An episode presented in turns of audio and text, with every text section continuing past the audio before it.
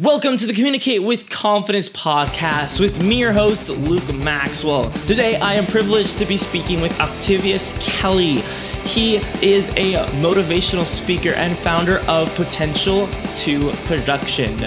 Um, Octavius, so great to have you on the show. Thanks for being with us here. It's a pleasure to be here. Yeah, so you have a, an amazing story and lots of great info.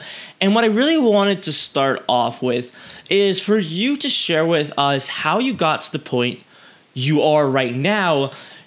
Give us give us some of your highs, give us some of your lows and take us on that journey, your journey to the point what you're doing right now. Well, actually it's been a, a lifelong journey. When I was young, I was I was filled with potential um, potential that others saw that I didn't see in myself. From junior high, been selected for gifted and talented programs to a three-year let a five-sport letterman for three years through varsity wow. sports.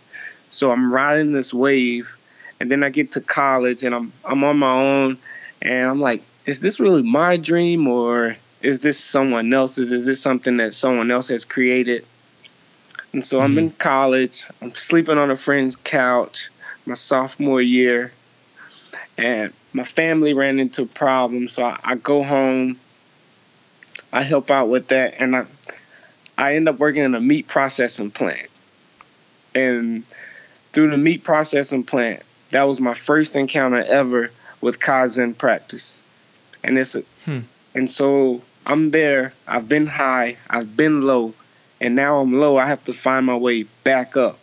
But the thing is, how am I going to get back up? Here comes Kaizen. Mm-hmm. I'm in a, sitting in the production meeting, and I'm like, man, if I can apply this to my real life, the opportunities are endless. Mm-hmm. So that was 2010. Okay. From that point on, I started small in using those practices to first build my way through the plant as I built my way through the plant, I was like, it's time to venture off. So when it comes to my career, I've been a kindergarten teacher for a semester. I've worked at KFC. I've been maintenance at a meat processing plant. I've worked worked in the offshore oil and gas industry to industrial electrician. And every job has in some way contributed to potential to production where I am today.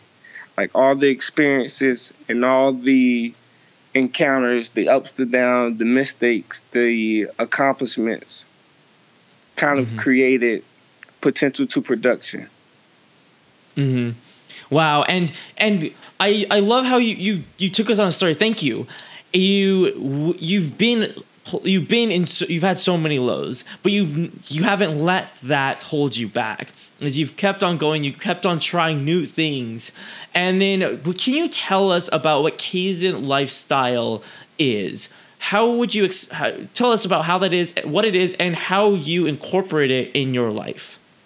Kaizen lifestyle is a commitment to continuous improvement. The word itself derives from japanese manufacturing philosophies. The word Kai means change, and Zen is for good. So basically, it's changing for the better, but mm-hmm. it's a mindset. So I have a slogan: I don't get better every day, get better in every moment, because there's multiple moments throughout your day to to increase your value for society and to work towards your personal goals yeah, take the moments, and I and I love it, combining the Japanese words kaizen. You know, first of all, it's it's just it sounds cool. It's a cool word, and as such a great meaning is change for the good. And I could totally see that, like just thinking about my life and thinking about, okay, how can this? I have this moment right now, right here. How can I change for the good in this moment? And I absolutely just love that mentality because um, I have a saying as well. You know, um, the goal isn't to be perfect today; it's to be better tomorrow. Right? Oh, right about yes. right about the small changes consistently over time. That's how you have big effects. Now, I like now I yeah, I, I, I, was I was pretty proud of myself for that. But you, I, had, you had a you have a blog post um, on your website, uh, potential2production.com, uh, the number two production.com, and I just I love I love this. I loved what what you're talking about. It was it's faith over fear is what it's called, and you talked about how our fear is categorized under two umbrellas: uh, learn fear and then the second umbrella is the fear from not knowing. Could you talk to us a little bit about this on not only how it's applied to maybe your lives, but what we can learn from it as well? Well, my wife and I have this discussion all the time. We, we have very candid conversations over dinner. And this topic came up. A lot of times, majority of the times, I would say, when a person is afraid of something, whether it's public speaking, getting in front of a crowd of people and speaking, or a spider, both of those stem from not knowing what that situation is going to produce. Right. If I if I huh. go to present in front of a thousand people, mm-hmm the only reason I would be afraid is because I'm not sure how I'm going to perform. If I know that I'm going to rock it out and I'm going to do my best and there's going to be value, fear will be nowhere in sight. The same goes for a spider. Mm-hmm. The spider mm-hmm. may it may or may not be poisonous, but we don't know how our body is going to react. Is the spider going to bite us? So that lack of knowledge is the breeding ground for fear. And mm-hmm. when it mm-hmm. comes to learn fears, that's mostly things we've encountered ourselves or someone else has encountered. We don't have to touch the stove to know that it's hot, mm-hmm. to know that it'll burn you. Mm-hmm. It's happened enough in history. and if we equip ourselves with the proper knowledge or just the belief because faith is believing in things unseen would you agree yes yep that's true and so if i believe that i'm going to perform well and i believe that things are going to be all right in this situation fear doesn't stand a chance i, I love it having faith have, using faith to overcome fear because usually when i talk about fear I take it from more of the point, and this I think tells into our, you know, my personality versus your personality as well. Is I'll take like, okay, you know, here are the steps. You know, you know, you need to do this, practice, do this, um, do this, do this, do this, and I just loved the approach that you took. You just took a step back and you said, okay, let's look at this. What's causing this fear? Okay, now have having by having faith, simply by having faith in something, whether it's you know absolutely owning the stage when you're afraid of speaking. Correct. Or whether it's changing, you know, a learned fear, uh, whether it's good or bad, right? If you obviously if it's a bad learned fear, you want to change it. But if it's a good learned fear, right? Um, is is using that element of faith and taking that. I, I absolutely love that um, that perspective on it, and that's why I'm so happy to have guests like you um, yes, to have that, different perspectives. From that stems from one of my four principles in my Kaizen practices. Mm-hmm. And one of them is the number one thing is to eliminate waste in all forms. The number two thing is to utilize utilize our potential, utilize our experiences, mm-hmm. utilize the experiences of other people. The third thing is the small changes for big results as you as you spoke on. And the fourth thing is understanding the process. Let's understand why we're fearing this. Like, why do we have this? Let's understand this. And from mm-hmm. there, once we understand, then we can work on addressing. Wow. I love it. I love it. Yeah, four four steps. I I am a big I'm a big fan of steps. Um, going from one step to the next step to the next yes. step. Um, I love I love those kinds of things. So yeah, I love it, and I love you know just the whole idea of Kaizen. It's just it's just absolutely great. Um, I wanted to, I wanted to ask you this question. Um, at, if someone were to ask you for advice to communicate with confidence, what what one piece of advice would you want to share? If I have one piece of advice to give someone to communicate with confidence, it would be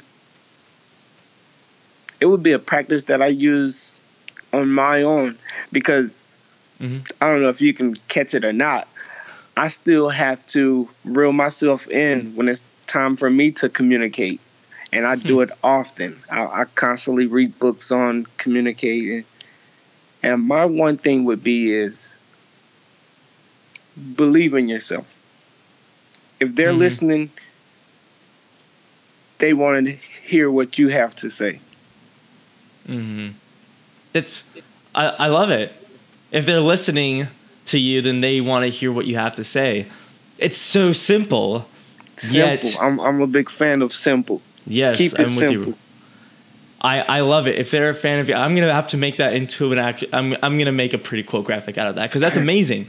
If they're listening, and I'm, I'm, just repeating this in my mind, I'm thinking, wow, this could have really helped me when I was first speaking. um, you know, the nervousness of what will they think, what will they say, but when you see people listening to you, um, it creates such a huge difference that wow, they're actually it listening does. to me. I love it. We feed off the energy. We're energy beings. Yep. Yep. We and then, yeah, we react. I mean, we react with people, right?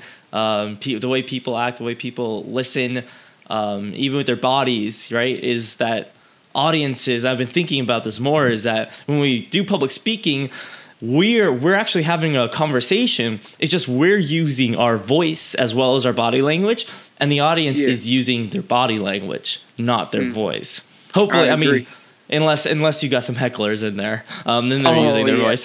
but you have to be able to to tune those out. Oh yeah, of course. Yeah, that's that's part of eliminating the waste. Mm-hmm. Yep. Yep. And then just and then just like just with that one step eliminating waste. I mean, I was thinking even just productivity, efficiency, um, just like in the just in that sense, it could be you know just having that mindset could cause such a big difference in saying, wait, where what am I wasting today in any form, every single part of my life?